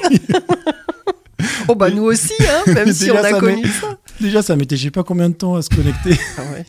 si ça marchait. Mais bon, en France, on a eu un peu de retard parce qu'il y a Orange qui protégeait un peu son Minitel aussi. hein. Donc, euh, ouais. Le fameux voilà. Minitel, voilà. l'ancêtre d'Internet. Oui, enfin, euh, l'ancêtre d'Internet, non, parce que le Minitel est venu après Internet, en fait. Ah oui, Mais Internet n'était pas public avant. Il était Oui. réservé à des universités aux États-Unis. D'accord. Et le Minitel a récemment disparu, je crois, il y a seulement quelques années, non? Oui, oui, il n'y a Oui, pas ça, si longtemps que ça, oui. Oui, oui, le service euh, complètement arrêté. Là, aujourd'hui, on parle de, justement d'arrêter ce réseau téléphonique commuté. Donc, euh, c'est la façon de communiquer la voix entre euh, différentes personnes. Mhm. Et ce réseau télécommuniqué, bah, il- euh, téléphonique commuté va être remplacé par de la voix sur IP pour euh, tout le monde. Et c'est pour ça qu'aujourd'hui, on entend beaucoup de déploiements, notamment euh, par rapport à la fibre optique, Mhm. qui est déployée par Rosas, qui est donc un consortium euh, de la région Grand Est, qui déploie la fibre sur euh, les villages, puisque bah, ça n'intéresse pas forcément Orange ou les grands, les grands téléphonistes, quoi, ceux qui s'occupent télécom. Et donc, euh, il y a, il y a une- un réseau d'intérêt public qui s'est greffé, donc qui s'appelle Rosas. Et dessus, vous pouvez avoir votre euh, opérateur actuel. Mais ce qu'il faut savoir, c'est que comme le réseau communauté va s'arrêter, il y a des gens qui profitent pour euh, démarcher pour des contrats. Donc vous avez le temps, ne vous précipitez pas, Mhm. gardez Oui. votre opérateur habituel, il va venir sur la fibre, euh, voilà, il n'y a pas de souci. Oui, vous avez le temps. Ouais. Parce que moi, on m'a déjà remonté des gens voit, qui étaient euh, comment dire, sollicités par courrier, donc ils ont peur, parce que forcément, euh, si on peut plus les appeler chez eux ou autre. Bah non, vous avez le temps, il y a, il y a des solutions techniques qui vont être mises en place, et effectivement, donc il va y avoir... euh, c'est 2023, quoi. Oui, d'accord. C'est oui, oui. euh, ça va euh, pas s'arrêter du jour au lendemain. non, enfin. non, non, ça va pas s'arrêter du jour au lendemain. Et je pense que les opérateurs, de toute façon, vont proposer euh, l'autre système avant d'arrêter. Bah oui, tout à fait, oui. Et puis bon, les gens commencent à migrer au fur et à mesure. De toute façon, maintenant, euh, comme tout le monde a une box à la maison, je veux dire, euh, le téléphone est déjà sur, euh, sur IP. Donc voilà. Ouais. Vous avez plus le téléphone euh, sur la prise puisqu'il est branché sur euh, la box euh, Mhm, internet. ouais. Voilà, donc c'est la transformation des, de la voix en, en paquets informatiques. On appelle ça des paquets parce que c'est des c'est une succession de 1 et de 0 qui se promènent sur le réseau. D'accord. Voilà. C'est ça que ça veut dire IP, paquet IP, informatique Internet Protocol. Ça aurait pu être paquet informatique. Bah oui, bah tout à fait, oui. Nous C'est avons une des bonne termes façon de informatiques. Mais euh, disons qu'il y a d'autres façons de les trimballer aussi, quoi. Il y a d'autres réseaux qui existaient avant, quoi. Maintenant, c'est l'IP qui a Mhm. pris le dessus, quoi. Voilà, donc c'est des paquets qu'on envoie de données, de voix. Enfin, la, la donnée peut être transformée en multitude de choses. Et puis comme quoi, en tout cas, on a appris pas mal de choses maintenant euh, sur certaines choses d'actualité, d'autres actualités proches et puis actualités lointaines. C'est un peu ça aussi le passé aussi. Ouais. Donc comme quoi, c'est comme quoi l'informatique aussi, c'est un petit peu d'histoire quelquefois. Ah oui, c'est pas, c'est Pas pas, toujours, si jeune, parfois. hein. c'est pas si Eh jeune oui. l'informatique. Et oui, et puis c'est ce que tu nous montres en tout cas dans ta chronique qui s'appelle Ibule. Merci beaucoup Stéphane pour cette belle rubrique. On va faire une dernière pause musicale et puis dans quelques instants, eh bien, on retrouvera ainsi notre invité Philippe Pernès, professeur de classe à l'école Mathias Grunewald de Logolba. Ce sera dans quelques instants. À tout de suite dans Bulle de bonheur. On se retrouve juste après ça.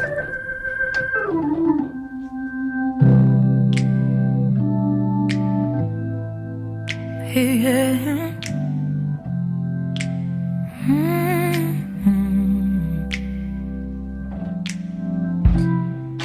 a soldier had a gun to my head, would you fight or would you just play dead? If we ain't got no food, ain't got no bread, you gon' work, make sure the kids get fed. See, I know now it's real nice. But what about real life? I know we got everything we've ever dreamed, alright. What about a real, real life? Years go by and we be getting old, will you still see me? Will you see within my soul? Sometimes, baby, we won't agree. Are we gonna work on it? Or you walking out on me? See, I know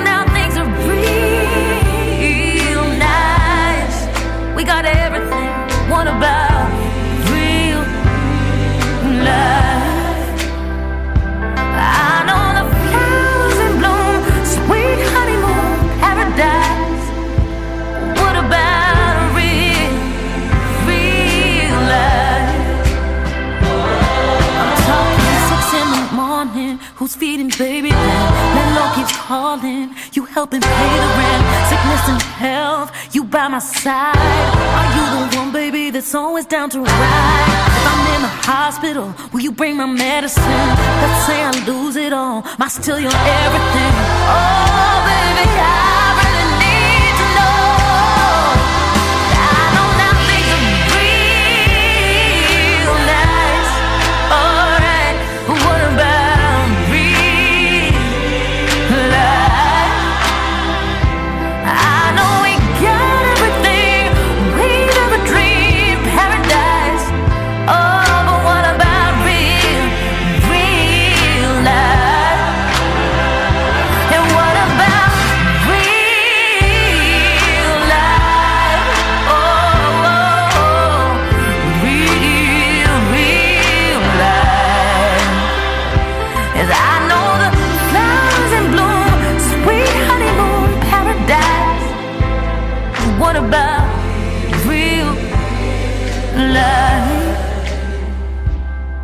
about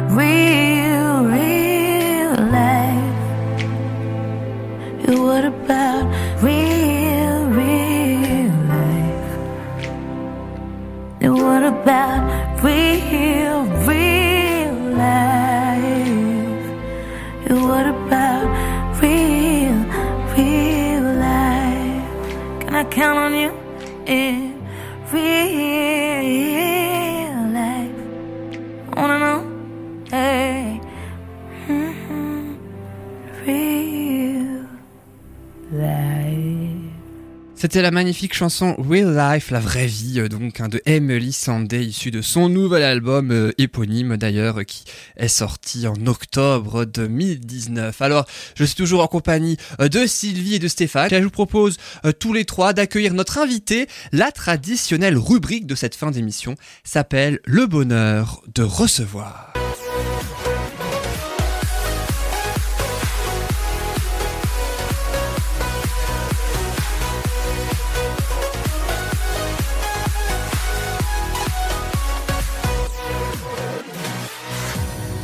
Et notre invité aujourd'hui s'appelle Philippe Pérennes, professeur de classe à l'école Mathias Grunewald de Logelbar. Philippe Pérennes, bonjour. Bonjour. Merci beaucoup d'être avec nous en tout cas pour euh, parler de l'école Mathias Grunewald mais aussi des 100 ans de la pédagogie Steiner. On va en parler dans quelques instants. Mais juste avant, je propose eh bien, aux euh, deux chroniqueurs ici présents les deux traditionnelles questions. Vous Ah oui, c'est connaissez vrai. Le Très certainement le principe, visiblement Sylvie avait oublié, ça fait plaisir. Le principe, il est clair, hein, deux questions que je vous propose à chaque fois. Il y a trois possibilités de réponse. À vous de donner la bonne réponse, la seule et l'unique bonne réponse parmi euh, les On trois. Voici donc la première question. L'école Mathias Grunewald, située rue Herzog à Logelbar, accueille des élèves de 3 à 18 ans, répartis sur trois cycles, donc de 3 à 6 ans, de 7 à 14 ans et de 14 à 18 ans. D'où la question, comment s'appelle le cycle accueillant les enfants de 7 à 14 ans? Est-ce que ça s'appelle le jardin d'enfants? Est-ce que ça s'appelle les moyennes classes? Est-ce que ça s'appelle les grandes classes? Sylvie et Stéphane. Alors Sylvie, Bah, logiquement, je dirais les moyennes classes. alors on va voir si c'est pas un pas piège après. Stéphane, qu'est-ce que tu Moi, je dirais dirais aussi moyenne classe. hein. Les moyennes classes, tu dirais aussi. Alors d'habitude, on devrait demander à Sandra, mais elle est pas là. Donc du coup, Philippe Pérennes, est-ce que c'est la bonne réponse? Je confirme absolument, ce sont les Ah. moyennes classes. Ah, Effectivement. la logique est respectée. Il y a un autre nom, c'est le premier cycle aussi. Hein, c'est ça, il y a deux noms en fait. Hein. Euh, Donc pour le 7 à 14 ans. Et euh, le jardin d'enfance, c'est nom de 3 à 6 ans, hein, c'est ça. Et les grandes classes, de 14 à 18 ans. Absolument. Et euh, quelle matière vous enseignez, vous, donc Ben, moi, je suis professeur de classe, donc euh, j'enseigne en ce qu'on appelle en cours principal, c'est-à-dire le, le matin d'entre 8h et 10h. Beaucoup de matières, le- les mathématiques, la géométrie, le français, l'histoire, etc. Tout ce que je peux donner, je le donne aux enfants. Et vous, vous enseignez pour les 7 à 14 ans, je crois. Voilà, C'est ça, pour les actuellement, moyennes je, classes. je suis avec des 12 ans. Et on va voir justement à quoi ça correspond par rapport au fonctionnement classique, si je puis dire, encore dans les lycées publics, puisque là on va s'intéresser au lycée dans le cadre de la deuxième question, puisque justement l'école Mathias Grunewald n'appelle pas les classes hein, comme dans les lycées publics, donc pas CP, CE1, etc. Mhm. Mais ça va de la première classe, qui correspond donc au CP hein, dans euh, le fonctionnement euh, dans les lycées publics, c'est donc le début du, du premier cycle ou des moyennes classes, hein, comme on en parlait tout à l'heure, et ça va jusqu'à la douzième classe qui termine donc, le cycle des grandes classes. D'où la question, quel est l'équivalent de la douzième classe dans un lycée public? Est-ce que ça équivaut à la seconde? Est-ce que c'est l'équivalent de la première? Ou est-ce que c'est l'équivalent de la terminale dans un lycée public? Je vois que Sylvie ferme les yeux, elle essaie de se remémorer. Je compte sur mes doigts. je compte sur mes doigts. Alors on va voir si Sylvie tu comptes bien. T'es douée en maths d'habitude ou pas? Je sais Euh, pas. absolument pas. Bonne chance alors. Mais, mais Parce que t'en as dou- 12, hein, 12 classes. hein. Oui, voilà, la douzième. Hein, C'est la 12e hein. classe. Et la dernière, hein, du coup, mais quel est l'équivalent de la 12e classe La dans un lycée public Tu dis la terminale, Sylvie, Stéphane, tu dirais quoi Première. Toi, tu Stéphane, tu dirais la première. Ah, c'est intéressant ça. Alors, Philippe Pérennes, est-ce que c'est la première, la terminale ou la seconde Alors, euh, il s'agit effectivement, euh, non pas de la terminale, mais de la première, puisque nos élèves sortent euh, en 12e classe et font encore une année dans un lycée public pour passer leur bac. D'accord, ok. Alors j'ai dû me tromper dans mes calculs, je dois avoir Oui. des doigts supplémentaires. Le problème, doué en maths. 12. euh, je sais pas trop comment j'ai. Utiliser les compte. orteils aussi. J'ai compté. Maintenant que les deux questions sont passées, est-ce qu'on peut un peu expliquer justement le, le fonctionnement de tout ça en, en résumé du Un résumé du fonctionnement de l'école. Là, vous m'en demandez beaucoup. Euh, c'est une école qui, qui cherche à développer euh, au maximum toutes les capacités de l'être humain. Et c'est pas simplement des capacités cognitives, pas simplement ce qu'on pense, c'est aussi des capacités au niveau de ce qu'on ressent, donc des capacités plus dans le domaine artistique. Un autre domaine, c'est la, la capacité de vouloir, c'est-à-dire de réaliser, de faire les savoir-faire. Donc pour être très bref, on travaille au niveau des savoir-faire, apprendre quelque chose, tourner une manivelle par exemple, dans la rubrique précédente on a entendu parler, Euh, donc des savoir-faire. Ensuite on travaille au plan artistique, on est plus dans le domaine de ressentir la musique, de ressentir le- euh, la, la plasticité, de ressentir, etc. Ces- tout ce qui traite maintenant du domaine artistique. Et enfin, il y a un troisième domaine qui est celui plus de la pensée. On doit, à notre époque, penser, c'est absolument indispensable. Bah, ça Donc, fait- on, on- on essaye de mener ces, ces trois chantiers euh, de front en fonction de l'âge de l'enfant. Vous activez les trois pôles de fonctionnement de l'être humain la pensée, l'é- l'émotionnel et le comportement. Oui, en fonction de l'âge. en fonction de l'âge de l'enfant. Parce que, euh, nous, ça, merci pour cette question, ça me permet de, de rajouter quelque chose. C'est le fait que euh, on a cette, euh, cette idée que à partir des savoir-faire, c'est-à-dire quand un enfant sait tricoter, sait faire du crochet, sait faire de la peinture, alors il y a quelque chose de la pensée qui va s'éveiller. Et donc on ne les prend pas du côté de la pensée pour leur apprendre des savoir-faire, Mhm. mais du côté des savoir-faire. Pour L'entrée. développer. Voilà, Oui, L'entrée est, est ailleurs, en fait. Mais en fait, les trois pôles interagissent. Moi, j'ai vu ça, euh, je, je suis pas uniquement aromathérapeute, hein, je suis coach aussi, et j'ai vu ça en formation de coach, en fait.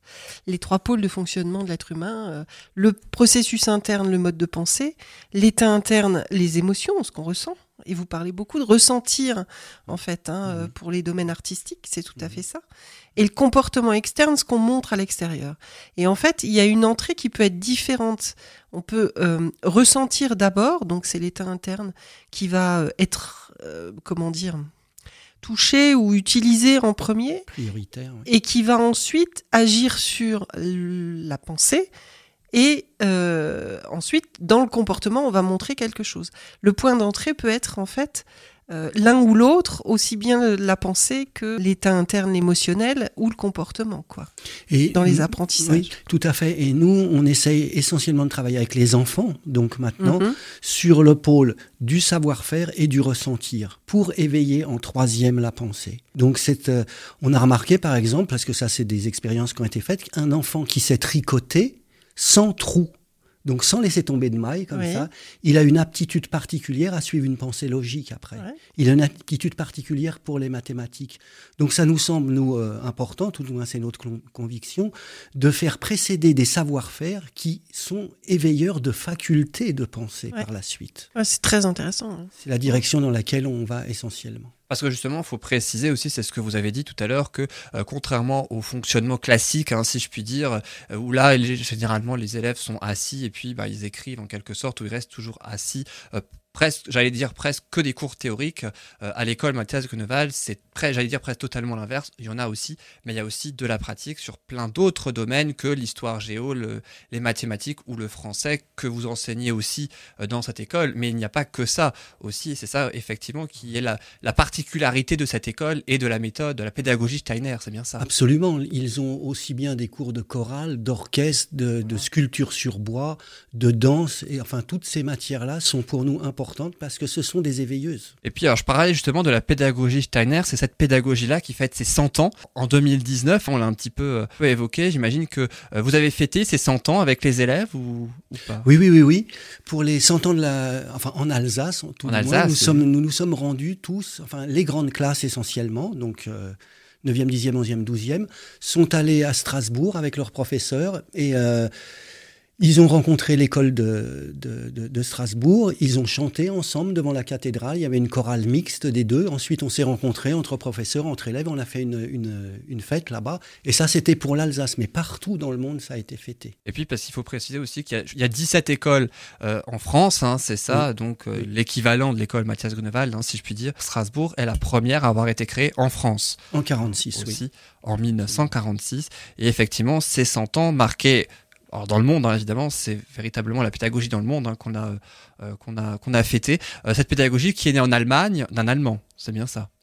D'un Autrichien. Rudolf Steiner était autrichien. Ah, moi j'ai vu allemand. Ah, bah comme quoi, j'ai mal lu alors. Il était autrichien. Et vous pouvez expliquer un peu la naissance, justement, euh, brièvement, de, de cette pédagogie, ou comment elle est née en tout cas? Eh ben, brièvement, il y avait à Stuttgart en 1919 une usine de fabrication de cigarettes, la Waldorf Astoria. Et cette Waldorf Astoria, était dirigée par un monsieur qui s'appelait Émile Molt. Émile Molt et sa femme travaillaient avec lui. Et c'est des gens qui connaissaient bien Rudolf Steiner, qui connaissaient bien l'anthroposophie et qui ont demandé à Rudolf Steiner, mais n'y a-t-il pas moyen, à partir de l'anthroposophie, de faire maintenant quelque chose pour euh, les- pour l'éducation. Et donc ils ont euh, Rudolf Steiner a accepté. Et donc c'est à partir de ce moment-là qu'est née en 19 la toute première école à Stuttgart. Et donc avec euh, les, les- essentiellement c'était les, les enfants des ouvriers qui étaient dedans. Et euh, quand on regarde 1919, donc il y avait une école, quelque chose comme 12 professeurs. Vous regardez euh, aujourd'hui 2019, 1151 écoles sur tous les continents. On va faire l'exception l'Antarctique et l'Arctique parce que là il n'y a pas grand monde. Euh, En effet. plus de 2000 jardins d'enfants. Si vous regardez nos, nous en France, 17 écoles, nous sommes peu représentatifs. Vous regardez de l'autre côté de la frontière, en Allemagne, 257 élèves, 80, deux- pardon, 257 écoles, 90 000 élèves pratiquement. C'est là où il y en a le plus en Allemagne, des écoles euh, dans le monde? Euh, en Allemagne, il y en a beaucoup, mais il y a des pays qui démarrent extrêmement fort euh, actuellement dans la pédagogie Waldorf. Vous avez la Chine, où un, un Ah oui, boom en des Chine. écoles. Ah oui, la Ah ouais. Ils en créent presque une par jour. J'exagère à peine. Après, ils sont Euh, un milliard et demi, donc euh, ouais, il y a du Oui, monde, oui, oui, il y a- il y a- Il y a du monde sur le quoi terrain. c'est ça, il y a de quoi Mais- faire en Chine. D'au- D'autres pays moins, moins spectaculaires, pour ainsi dire, la, la Hongrie, par exemple. Euh, en Hongrie, ils sont maintenant à 47 écoles, je crois. Donc euh, ça, ça va très vite et il y en a euh, vraiment partout et dans toutes les je veux dire c'est pas une école qui s'adresse à une à une partie particulière de la population. Vous avez euh, en, en- par exemple en Afrique du Sud des écoles qui sont dans les quartiers les plus pauvres. Vous avez au Brésil des écoles qui sont dans les favelas. Vous avez une école qui s'appelle l'école de la décharge parce qu'elle est juste à côté d'une décharge. Vous avez en Amérique du Sud des écoles qui vivent dans des situations relativement extrêmes de par l'altitude à laquelle elles sont Mhm. Et le peu de moyens que les gens ont pour faire vivre cette pédagogie. Mais c'est une volonté de leur part de la, de la faire vivre. Il y a une, demande euh, des parents, des enfants, et donc partout dans le monde, cette pédagogie est présente aujourd'hui. Mais par contre, ce que je pourrais dire, c'est que les écoles se développent là où il y a des volontés de parents de donner ce type d'éducation à leurs enfants. Et toujours à la base d'école, c'est pas une fédération qui crée des écoles, ce sont toujours les parents. Donc c'est c'est pour ainsi les dire, parents. c'est pas une volonté d'une instance extérieure qui va fonder des écoles Waldorf. dans le C'est les parents qui Ce sont. sont les parents. qui demandent et les fédérations qui essayent de répondre comme elles peuvent. Il faut savoir qu'une école, euh, enfin moi je le ressens comme ça parce que je connais un enfant qui y est. Donc l'école, c'est euh, comment dire, euh, c'est les parents qui s'investissent dans l'école auprès des professeurs et c'est pas les parents qui déposent les enfants à l'école. Prenez-les en charge. Oui. Comme l'éducation nationale. oui. C'est autre chose. C'est pas. Ils sont acteurs aussi, si voilà je comprends exactement. bien, de, de la pédagogie quelque part et de l'éducation. Enfin, euh, C'est une synergie entre euh, élèves, professeurs et parents. On ne peut pas éduquer les, les enfants sans l'aide des parents. C'est pas possible de tracer un trait entre l'école et la maison. Il faut absolument que les parents soient impliqués dans le processus éducatif pour pouvoir faire quelque chose. Et quand les parents sont im- impliqués dans la gestion de l'école, dans l'organisation des fêtes, etc., eh bien ça, les enfants le ressentent. Papa et maman, ils veulent vraiment que cette chose-là existe. Et donc ça, pour l'enfant, c'est de l'or. Son école prend de l'importance. son école et puis quelque part lui aussi est ce qu'il y fait? Exactement, parce ouais. que enfin je pense que les enfants se sentent aussi euh, euh, plus regardés entre guillemets par leurs parents de, de, de leur journée qu'ils passent à l'école en fait Et nous avons aussi un, lien avec les parents, c'est-à-dire que nous, nous avons des soirées de parents régulières dans lesquelles nous leur exposons, nous leur montrons ce que nous avons fait avec les enfants, nous leur exposons maintenant pourquoi et comment nous faisons les choses. Et puis, euh, nous, nous avons des entretiens individuels, s'il le faut, à chaque fois qu'il le faut. Donc, les liens avec les parents, nous essayons de les soigner au maximum. Puis il faut dire ce qui est, quoi. L'école traditionnelle est quand même faite pour ce qu'on appelle les gens qui sont esthètes, qui ont, euh, comment dire, qui emmagasinent, qui sont scolaires, qui sont dans les manuels, qui recrachent, qui ont compris. Enfin, je veux dire, qui, qui donnent des leçons. Enfin, Côté qui, pas qui donnent quoi. des leçons, mais qui ont appris une leçon et ils recrachent la leçon, quoi. oui bah qui font fonctionner principalement Le leur cerveau, tête, voilà. en fait Et je me permettrai juste de les défendre un peu, parce que ce sont mes collègues. Oui, oui, sûr, oui, oui. oui, non et, mais euh, et je les aime beaucoup. J'ai beaucoup d'amis qui sont dans, dans l'éducation nationale et qui, euh, qui sont vraiment des gens de cœur et qui donnent tout ce qu'ils peuvent pour les enfants, qui font tout ce qu'ils peuvent. Mais ils- évidemment, ils sont dans un système qui ne Ben leur voilà, permet oui. pas de faire tout ce oui, qu'ils voudraient. oui, on leur donne fait, pas c'est- forcément toujours les moyens c'est Voilà, sûr Ils n'ont pas les Ça, libertés. je suis d'accord. Mais on a des gens admirables dans l'éducation Oh oui, nationale. mais j'en ai rencontré aussi euh, et je suis à à fait d'accord avec vous. formidable. Et, et Ah ouais, c'est pas leur jeter la pierre que de dire ça. Hein. J'essayais juste de faire un comparatif, mais Comprendre aussi euh, quelles sont les différences et les points communs aussi, c'est vrai, euh, entre Les deux systèmes. justement, effectivement, hein, les deux systèmes, donc aussi, euh, aussi bien le fonctionnement classique, si je puis dire, si on peut l'appeler ainsi. J'avoue, je ne sais même pas tellement comment le, le, le- le nommer. Et puis aussi bah, la pédagogie Steiner, donc avec l'école Mathias Grunewald. J'ai- Je vais donner le site internet aussi de l'école Mathias Grunewald, pédagogie-steiner-colmar.fr hein, pour avoir euh, plus de, plus amples informations. Comment les élèves sont admis dans cette école? C'est vraiment selon la volonté des parents, comme vous l'avez dit tout à l'heure? Absolument. Pour rentrer dans l'école, il faut le vouloir. Donc, euh, il y a deux, deux choses. Alors, ça dépend.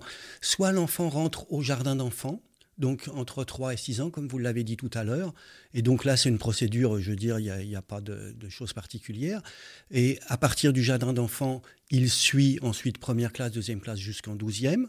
Donc ça, c'est le cursus euh, à peu près habituel. Mais quand on voit sur une classe, j'ai actuellement une classe d'une trentaine d'élèves, j'en ai euh, 17, 18 qui viennent du jardin d'enfants. Les autres arrivent en cours de scolarité pour des raisons X et Y, des parents qui déménagent ou des, parents qui se disent mais mon enfant ne s'épanouit pas comme je le souhaiterais ou qui découvrent cette pédagogie et qui veulent quelque part essayer. Et nous, ce qui nous intéresse, c'est de voir non pas tant le niveau de l'enfant, s'il est capable de faire ci, s'il est capable de faire ça. Évidemment que c'est important, mais c'est pas primordial.